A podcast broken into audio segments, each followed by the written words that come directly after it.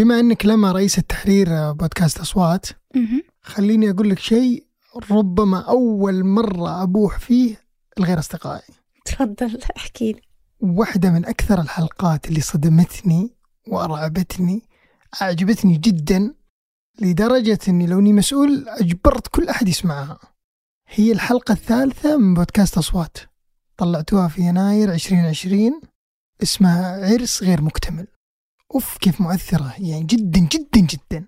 وبالفعل هي واحدة من حلقاتنا اللي عن جد كانت الاستماعات عليها كبيرة وكمان أثرها يعني خلقت نقاشات حتى على ال social media وبين الأشخاص اللي سمعوها. وعلى فكرة يمكن هاي الحلقة هي أول حلقة حتى أنا سمعتها من أصوات حتى قبل ما أنضم لثمانية هذا بودكاست الفجر من ثمانية. بودكاست فجر كل يوم نسرد لكم في سياق الأخبار اللي بتهمكم. معكم أنا لما رباح. وأنا تركي القحطاني. في الخبر الأول اليوم أدوية خفض الوزن تغزو ال social media. والخبر الثاني فساد في الاتحاد الأوروبي.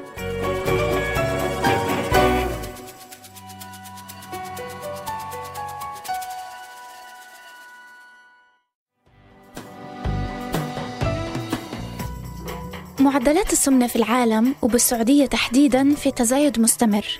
سنة 2020 مثلا وصل معدل السمنة بين السعوديين ل 59% ومع هالمعدل المرتفع السمنة ممكن تكون أسباب لأمراض أخرى كثيرة زي السكري وارتفاع ضغط الدم. ومع هالزيادة انتشرت مؤخرا عمليات التكميم كحل سريع لمشكلة زيادة الوزن. لو رجعنا لنفس السنة 2020 بنلاقي إنه عمليات التكميم في السعودية وصل عددها لأكثر من 30 ألف عملية. هالعمليات مش حل سحري ولا نهائي حتى وفي كثير مخاطر ممكن توصل للوفاة. غير إنه حل مكلف. التوقعات بتحكي لنا إنه تكاليف الإنفاق على مشاكل السمنة رح تزيد. ففي السعودية مثلا وصل الإنفاق المباشر على مشاكل زيادة الوزن عام 2019 لحوالي 4 مليار دولار. والأثر الاقتصادي لهاي العمليات أو للسمنة مش مقتصر على الأفراد. الإحصاءات بتذكر إنه السعودية خسرت قريب ال 15 مليار دولار بسبب غياب الناس عن العمل وقلة إنتاجية الموظفين المرتبطة بزيادة الوزن. ومع زيادة الوعي بمخاطر السمنة ورغبة الناس بتقليل أوزانهم بدت شركات الأدوية توسع أبحاثها وتلتفت لقطاع الأدوية المضادة للسمنة. لمساعدة الناس اللي بيعانوا من زيادة الوزن في حل مشكلتهم بشكل أسرع وأسهل.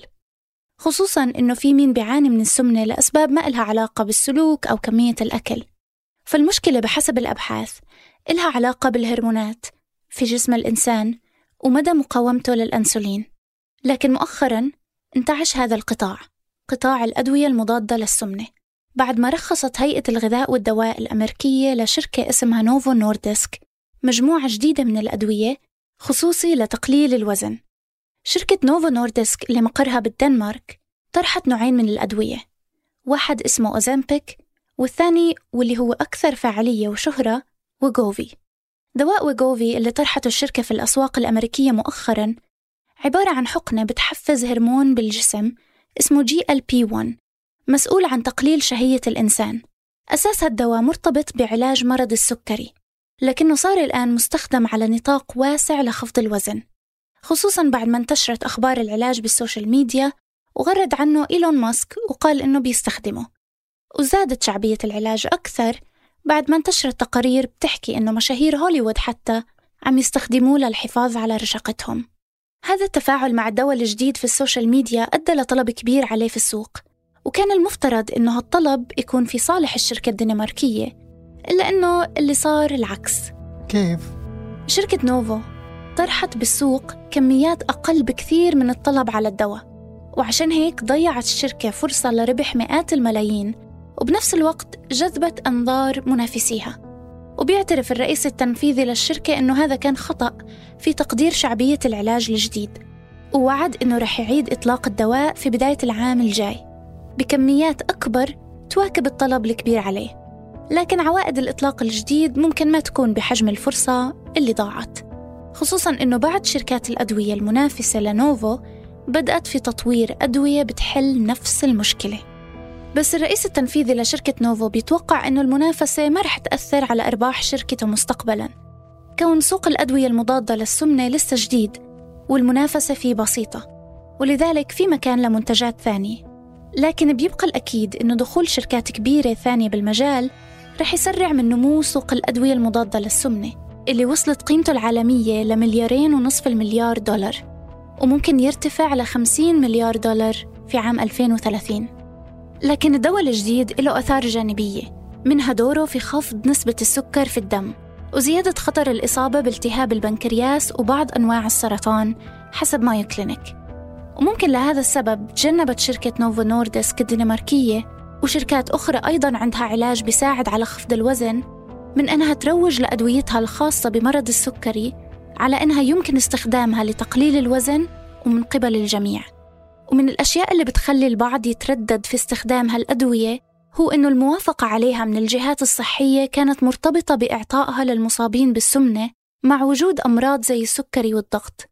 ومع ذلك بدأت بعض الصيدليات توصف الأدوية للأشخاص اللي هدفهم فقط الرشاقة وخفض الوزن.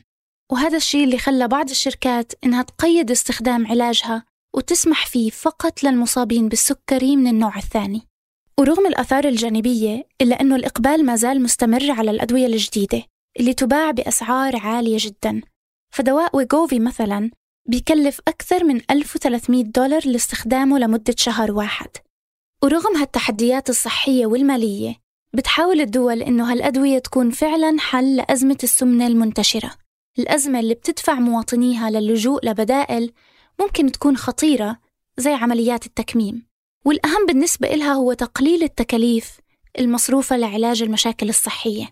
فأمريكا وحدها بتخسر بسبب السمنة أكثر من 170 مليار دولار في السنة. ودول الخليج اللي معدلات السمنة فيها من الأعلى حول العالم بتدفع كمان مليارات كل سنة لمواجهة مشاكل زيادة الوزن والأمراض المرتبطة فيها. قبل يومين وفي جلسة استثنائية للبرلمان الأوروبي بدت رئيسة البرلمان خطابها بأن الأيام الأخيرة كانت الأطول والأصعب بحياتها الوظيفية.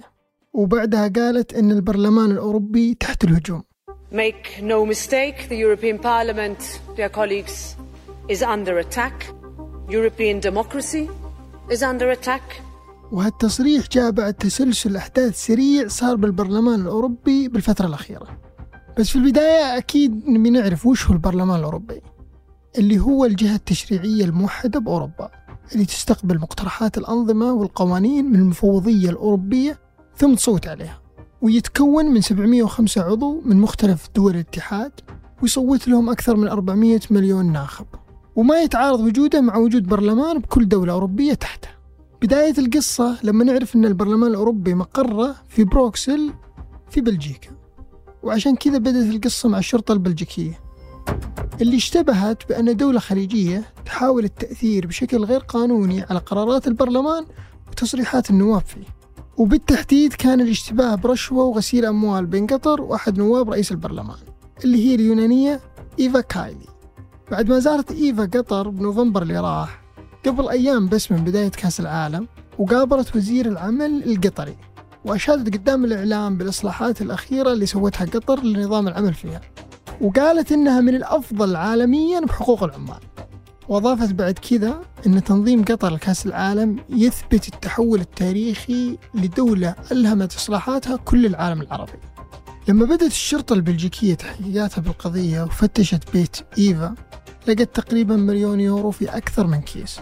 ومع توسيع التحقيقات مع الأشخاص المرتبطين فيها وصلت الشرطة البلجيكية لخمسة متهمين غيرها. وما أعلنت عن أسمائهم لكن قالت أنهم ما هم أعضاء حاليين بالبرلمان. ورغم أنهم نفوا التهمة ومن الجهة الثانية قالت قطر أن ربط حكومتها بهذا السلوك لا أساس له ويعتبر تطور خطير. إلا أن من بين الستة المتهمين قررت بلجيكا احتجاز أربعة منهم ومن بينهم إيفا. وبعدها بشكل سريع أعلنت رئيسة البرلمان روبرتا ماتسولا عن تجريد إيفا من مهامها كنائب لرئيس البرلمان. ثم صوت 625 نائب لتأكيد قرار رئيس البرلمان. وحتى حزبها في اليونان أعلن طردها من الحزب. ورغم أن ملف القضية للحين ما انتهى وما بعد طلعت كل التفاصيل بالتحقيقات إلا أن حسب رئيسة البرلمان الأوروبي هالقضية بتخلي البرلمان يراجع توجهه بالفترة الأخيرة لإعفاء مواطنين قطر من تأشيرة زيارة أوروبا شنغن. وإن هالتطور الكبير بيخلي البرلمان يراجع أنظمته ولوائحه عشان يمنع حصول مثل هالشيء بالمستقبل.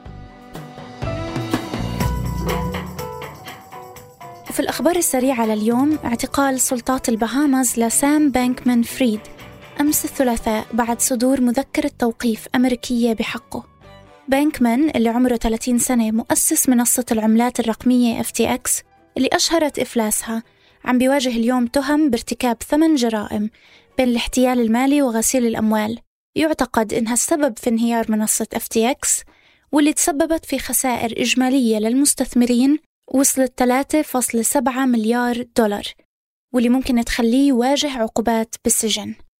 وفي خبرنا الثاني أرامكو دخلت في محادثات أولية مع مستثمرين لتطوير حقل الجافورة اللي يقع في الأحساء شرق السعودية بقيمة تصل ل 110 مليار دولار. يعتبر حقل الجافورة أكبر حقل للغاز في السعودية كونه يحتوي 200 تريليون قدم مكعبة من الغاز الخام.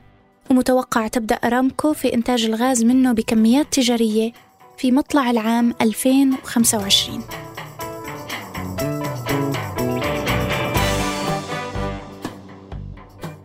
أنتج هذه الحلقة عمر العمران وعبد العزيز الحبيل وقدمتها أنا تركي القحطاني.